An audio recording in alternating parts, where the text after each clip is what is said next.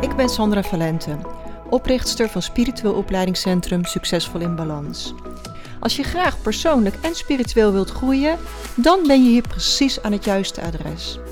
Ik deel al mijn kennis en lessen met jou in deze podcast, op Instagram onder Sandra Valente en via de cursussen en opleidingen in het opleidingscentrum van Succesvol in Balans.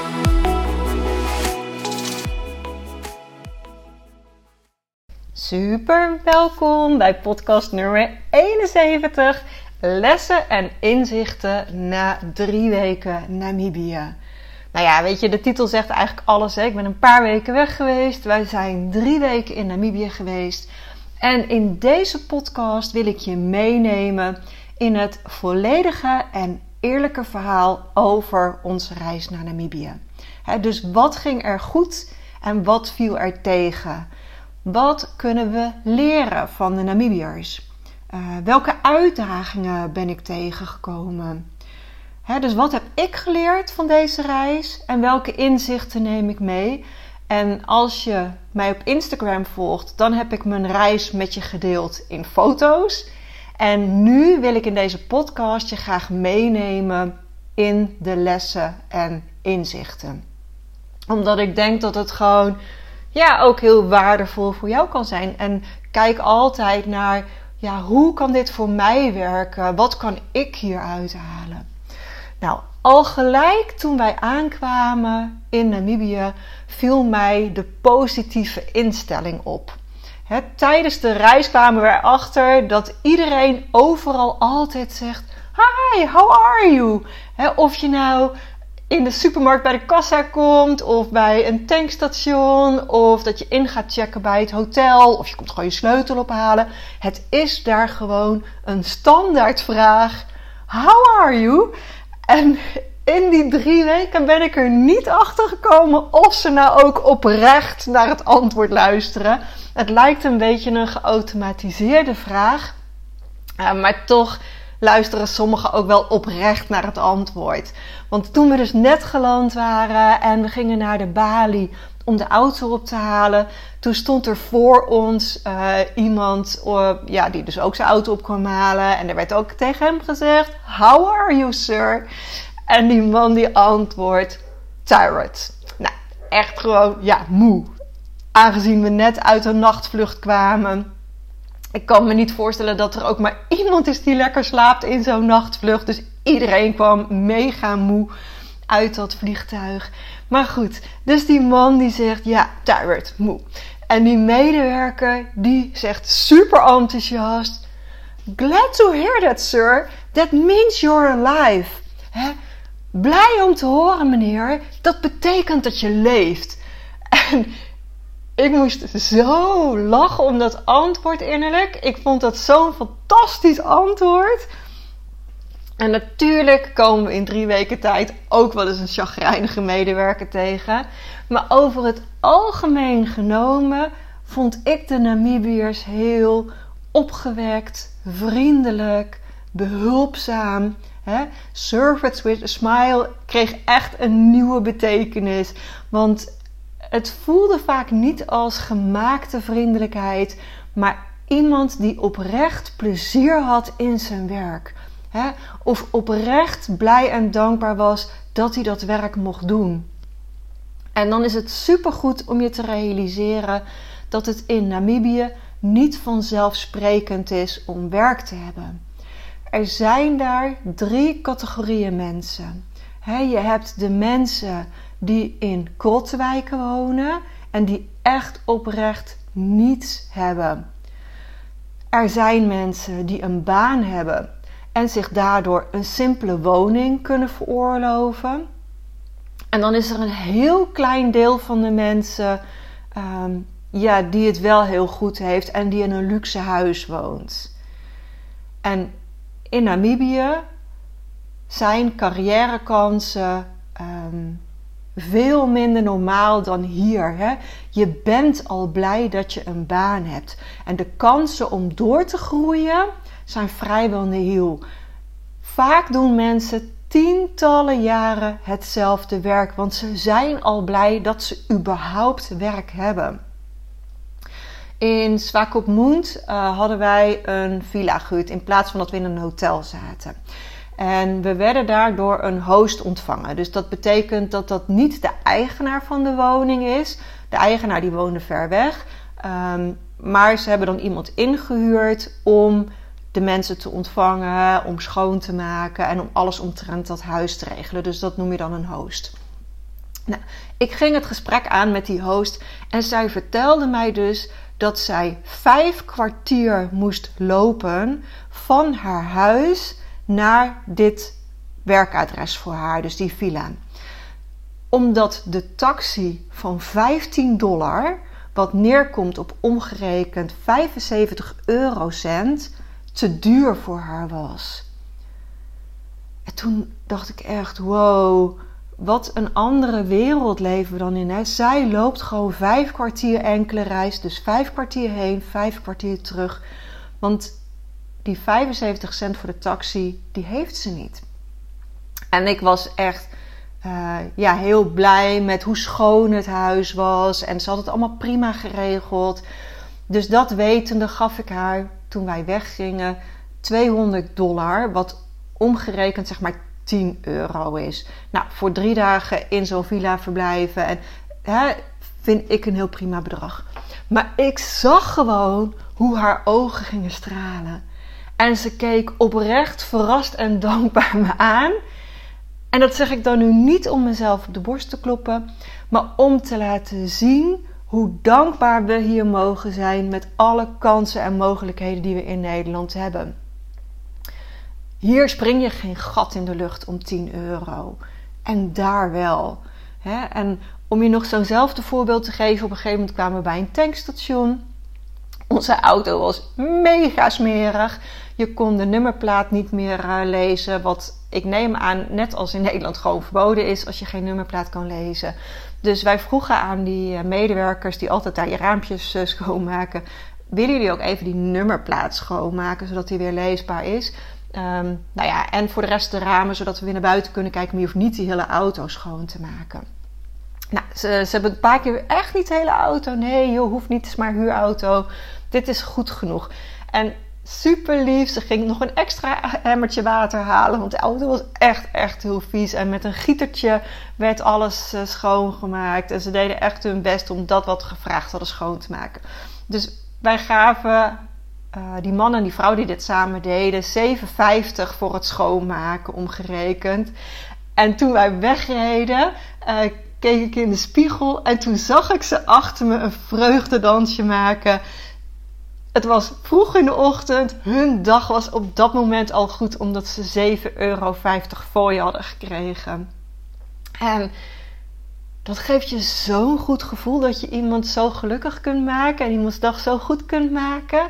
Maar het lastige is ook, je kan niet iedereen redden. En ja, je zult hier vast je eigen mening over hebben en dat is helemaal oké. Maar ik geef geen geld aan bedelaars. Ook al vind ik dat lastig, maar er wordt gewoon enorm voor gewaarschuwd om dat niet te doen. Dat is in Azië zo en dat is in Afrika net zo. Want als je dat gaat doen, dan heb je binnen no time honderden mensen om je heen staan. Dan komen ze ineens uit alle hoeken en gaten naar je toe. En om jezelf veilig te houden, moet je het niet doen. Is het niet slim om geld te geven aan iemand die bedelt op straat? Je kunt veel beter in een veilige omgeving een goede fooi geven. En dat neemt niet weg dat ik mij rot voel op het moment dat ik nee zeg als iemand staat te bedelen. Helemaal als iemand dan ook nog eens over zijn buik gaat wrijven en zegt me hungry, hè? Dus ik heb honger. Oh, dat gaat me echt aan het hart. En nogmaals, je mag hier een eigen keuze in maken. Alles is oké. Maar ik heb het niet gedaan. Ik heb ervoor gekozen om gewoon wat vaker een goede fooi te geven voor iemand die wat voor mij gedaan heeft. Hè? En we hebben daar ook best wel over gediscussieerd met elkaar in de auto. Van hoe kan iemand hier uitkomen? Hè? Als je in zo'n krottenwijk woont en als je niets hebt, hoe kom je ooit verder? Want je hebt geld nodig om ergens te starten. Je hebt een startpunt nodig. Als je al geen kleding zonder gaten kunt kopen, hoe ga je dan ergens solliciteren bij een baantje? Hè? Als er al überhaupt de vacature is. Dus dat besef kwam wel heel erg naar boven van, het is super moeilijk als je echt niets hebt. Hè? Dus of helemaal geen dak boven je hoofd of alleen een paar golfplaten. Hoe kom je er ooit uit? Nou, we hebben daar wel ook gesprekken over gevoerd met de mensen die we tegenkwamen.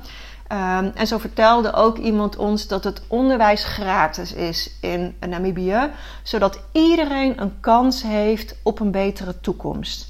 He, maar dat werkt uiteraard alleen maar als je ook bij een stad woont waar er überhaupt een school is waar je naartoe kan lopen. He, woon je in een sloppenwijk echt in de middle of nowhere waar geen enkele school in de buurt zit, ja, dan houdt het denk ik gewoon op. He, en het is best wel eens goed om daarbij stil te staan, want hier in Nederland willen we altijd meer. He, mensen kunnen super ontevreden zijn, juist omdat ze zien wat er nog meer mogelijk is. Maar op het moment dat je zo'n hutje van golfplaten ziet, ja, dan ga je wel dingen realiseren. En dan waren wij er nog in de winter. Hè, dan probeer ik me voor te stellen hoe het is als het daar straks zomer is. Dan is het 45 graden. En als je dan in de woestijn zo'n golfplaten aluminium, ja, hutje hebt met heel veel mensen, het gaat gewoon je voorstellingsniveau gewoon te boven. En de werkeloosheid is heel erg hoog in Namibië, omdat er simpelweg niet genoeg banen zijn voor het aantal inwoners. Er groeit helemaal niks, hè, qua groente, fruit. Er is nauwelijks industrie. Er is weinig geld. Dus luxe artikelen zoals auto's, computers, heeft nauwelijks afzetmarkt. Je hoeft daar echt geen online cursus te ontwikkelen, want hè, aan wie moet je het verkopen? Een therapiepraktijk daar starten is ook echt kansloos.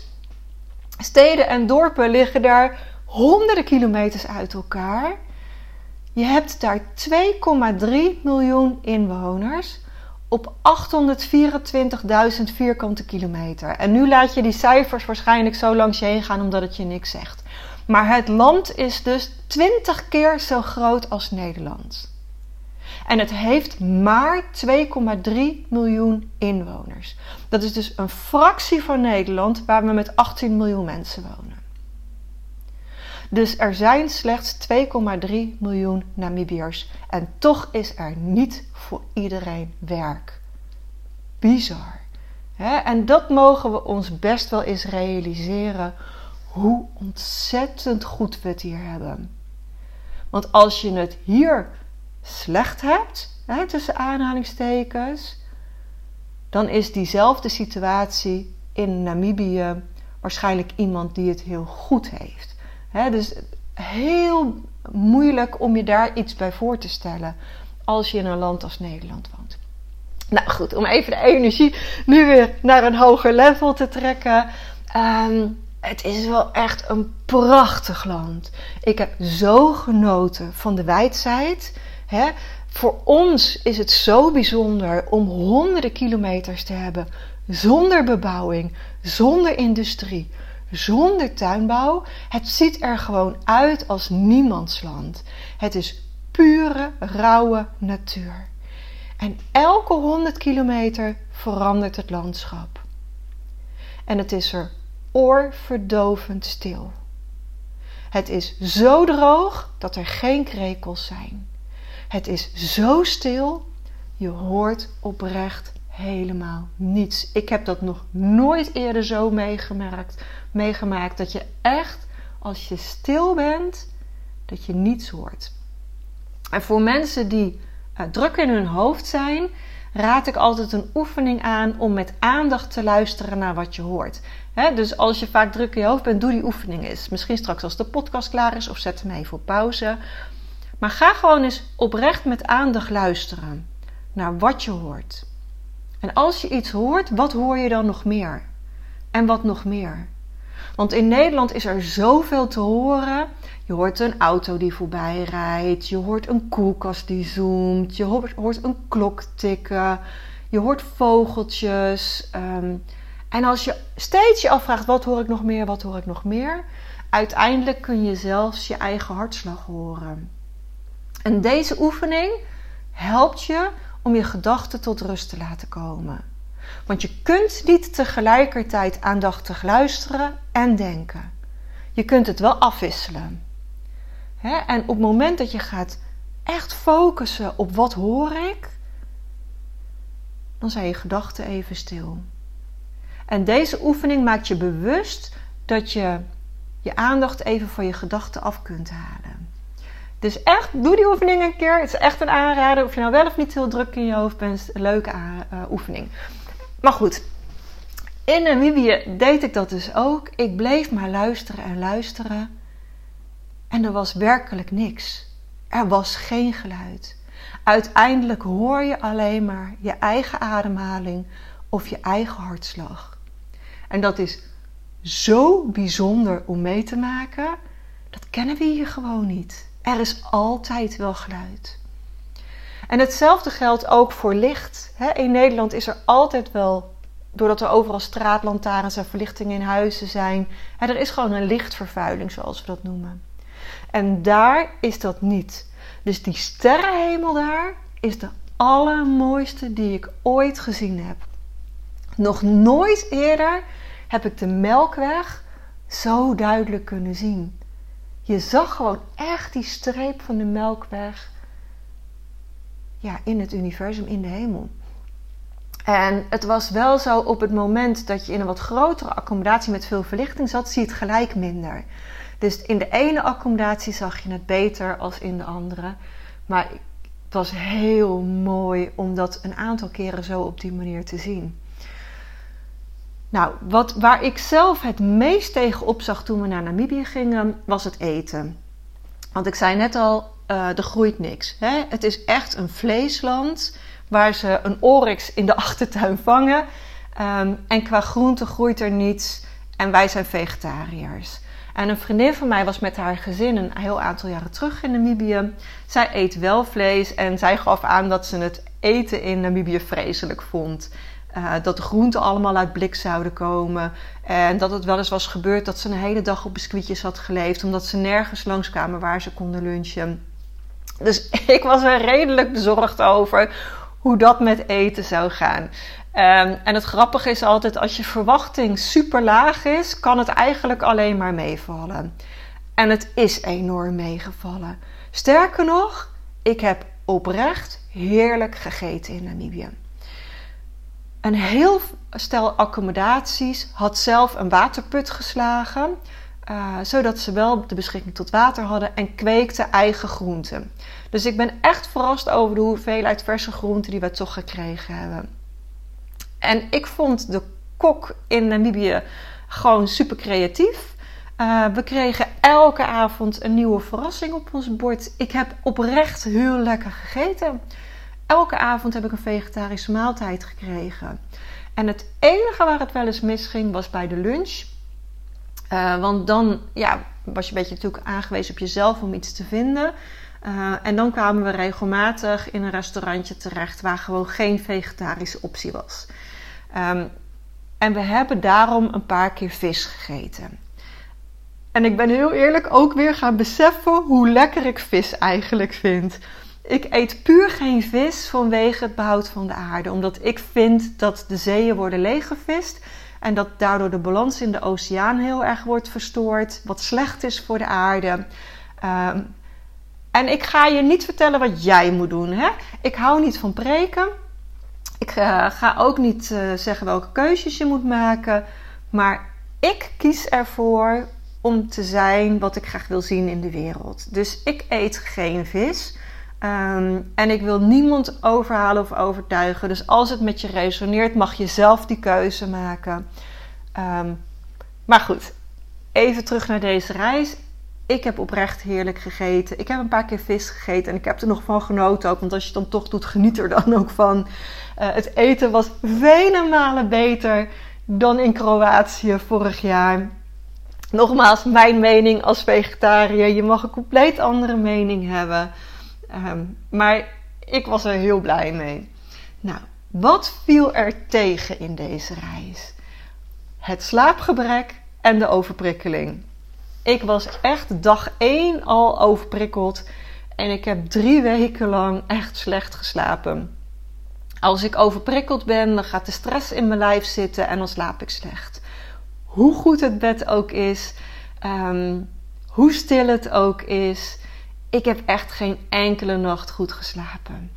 En als je dan opstaat, dan heb je de keuze, ga je kreunen en steunen dat je het zwaar hebt, of kies je ervoor om een nieuwe dag vol avontuur aan te gaan?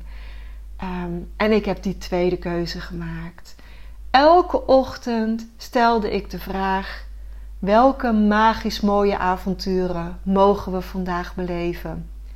En hoeveel plezier mogen we vandaag weer met z'n 5 hebben?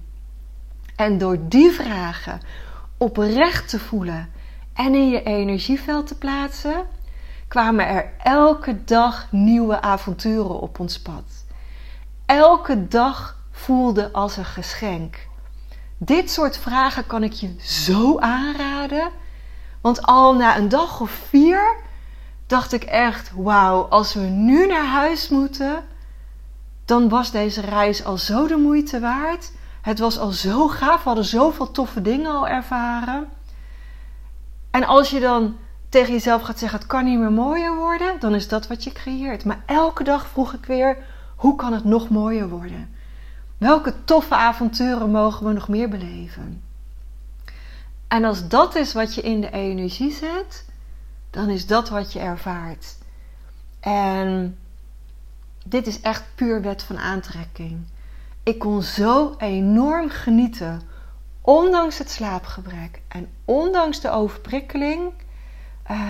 En misschien denk je nu, ja, maar kon je jezelf dan niet even reiki geven en klaar? Nou ja, goed, als je makkelijk overprikkeld bent, dan weet je ook dat het iets minder makkelijk werkt als dat. Hè? Dus tuurlijk heb ik mezelf reiki gegeven. Maar zeker als je in zo'n reis bent, elke dag is superveel prikkels. Je bent constant met z'n 5, echt terugtrekken hoort er niet bij. Ja, weet je, dit is gewoon op een gegeven moment wat het is. En dat heb ik gewoon geaccepteerd. En toen we eenmaal thuis waren, ja, weet je, de rest van mijn gezin slaapt een nachtje lekker en die is er weer. En ik weet van mezelf dat ik dan instort en hersteltijd nodig heb. En alles is goed, want het was het dubbel en dwars waard. Ik weet hoe ik in elkaar zit. Ik weet dat ik een extra uitdaging heb, doordat ik door het niet aangeboren hersenletsel extra overprikkeld raak, continu overprikkeld ben in zo'n reis. Ik heb gewoon daarna meer hersteltijd nodig. En dat is oké. Ik kan er tegen vechten of ik kan het omarmen. Het is wat het is. En nu ik dit opneem, we zijn nu inmiddels een goede week thuis en het gaat nu alweer heel veel beter. En ik heb elke dag lekker mezelf reiki gegeven. Ik heb heel veel rust aan mezelf gegeven. En ik voel mezelf nu ook weer opknappen. En elke keer dat ik door de foto's heen scroll of nog weer een videoopname bekijk, dan weet ik weer zo dat het dubbel en dwars waard was. Ik heb zo genoten. Het was zo geweldig. Dit is een herinnering voor het leven. Dus vraag je gewoon altijd af, is dit het waard? En als het antwoord ja is, ja, dan is het wat het is. Kun je dat dan omarmen?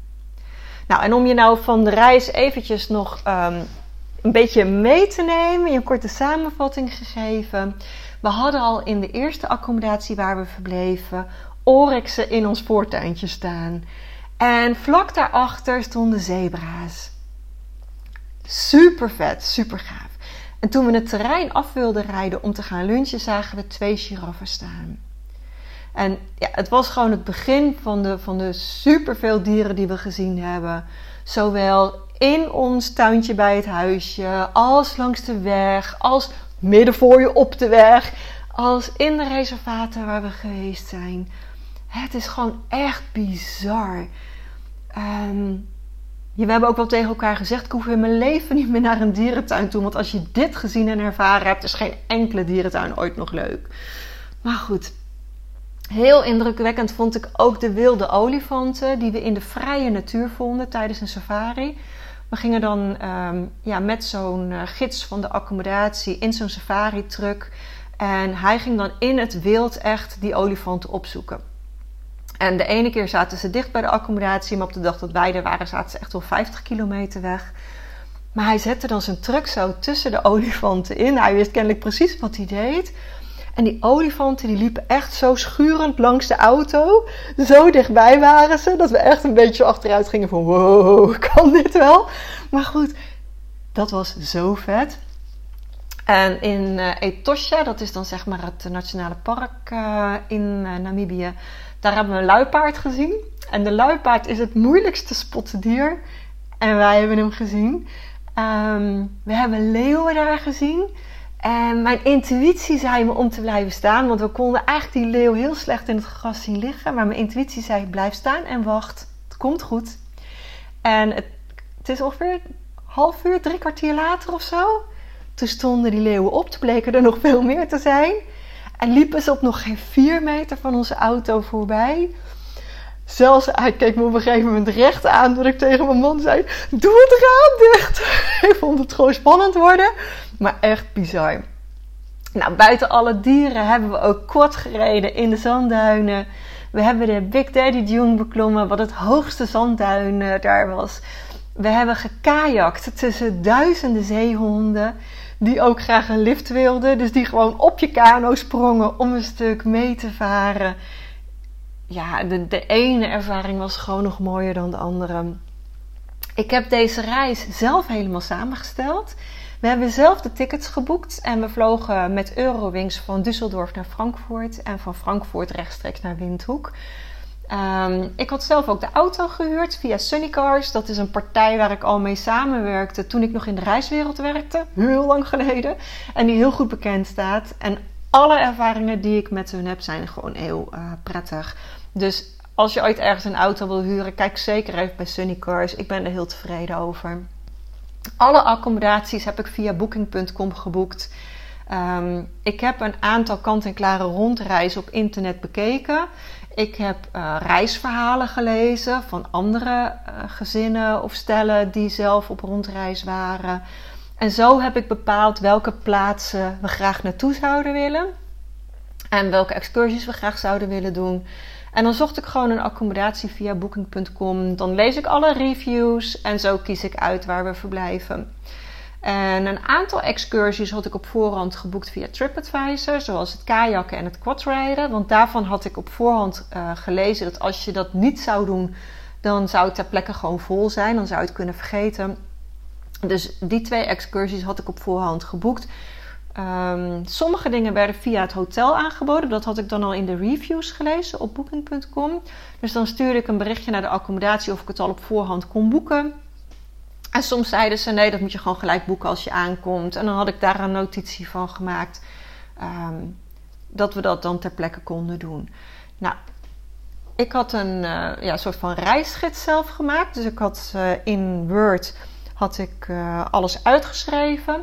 Zodat de kinderen ook elke dag konden zien waar we naartoe gingen. Achteraf vond ik het zelf ook mega handig. Dat ik alles gewoon in een soort van reisgids had gedaan. Die ik geprint had. En aan het einde van zo'n reis ga ik dan voor mezelf na. Zou ik iets anders gedaan hebben met de inzichten die ik nu heb? Dat is altijd goed om zo'n vraag aan jezelf te stellen. Met de kennis die ik vandaag heb, zou ik iets anders doen of zou ik het hetzelfde doen? En de conclusie die ik getrokken heb voor deze reis is, deze reis was perfect. Als ik het opnieuw zou moeten doen, zou ik exact hetzelfde doen. Het was gewoon geweldig. Het was een magisch mooie ervaring. En als je Namibië op je wishlist hebt staan, absoluut doen. Het is echt een aanrader. Nou, dankjewel dat je tot hier gekomen bent met luisteren. En dat je het tof vond om mijn verhaal te horen. Ik hoop dat je de lessen ook hebt kunnen horen die ik zo gedurende de podcast met je heb gedeeld. En volgende week komt er weer een nieuwe podcast met tips en inzichten van Nederlandse bodem. Nogmaals dankjewel voor het luisteren en tot volgende week.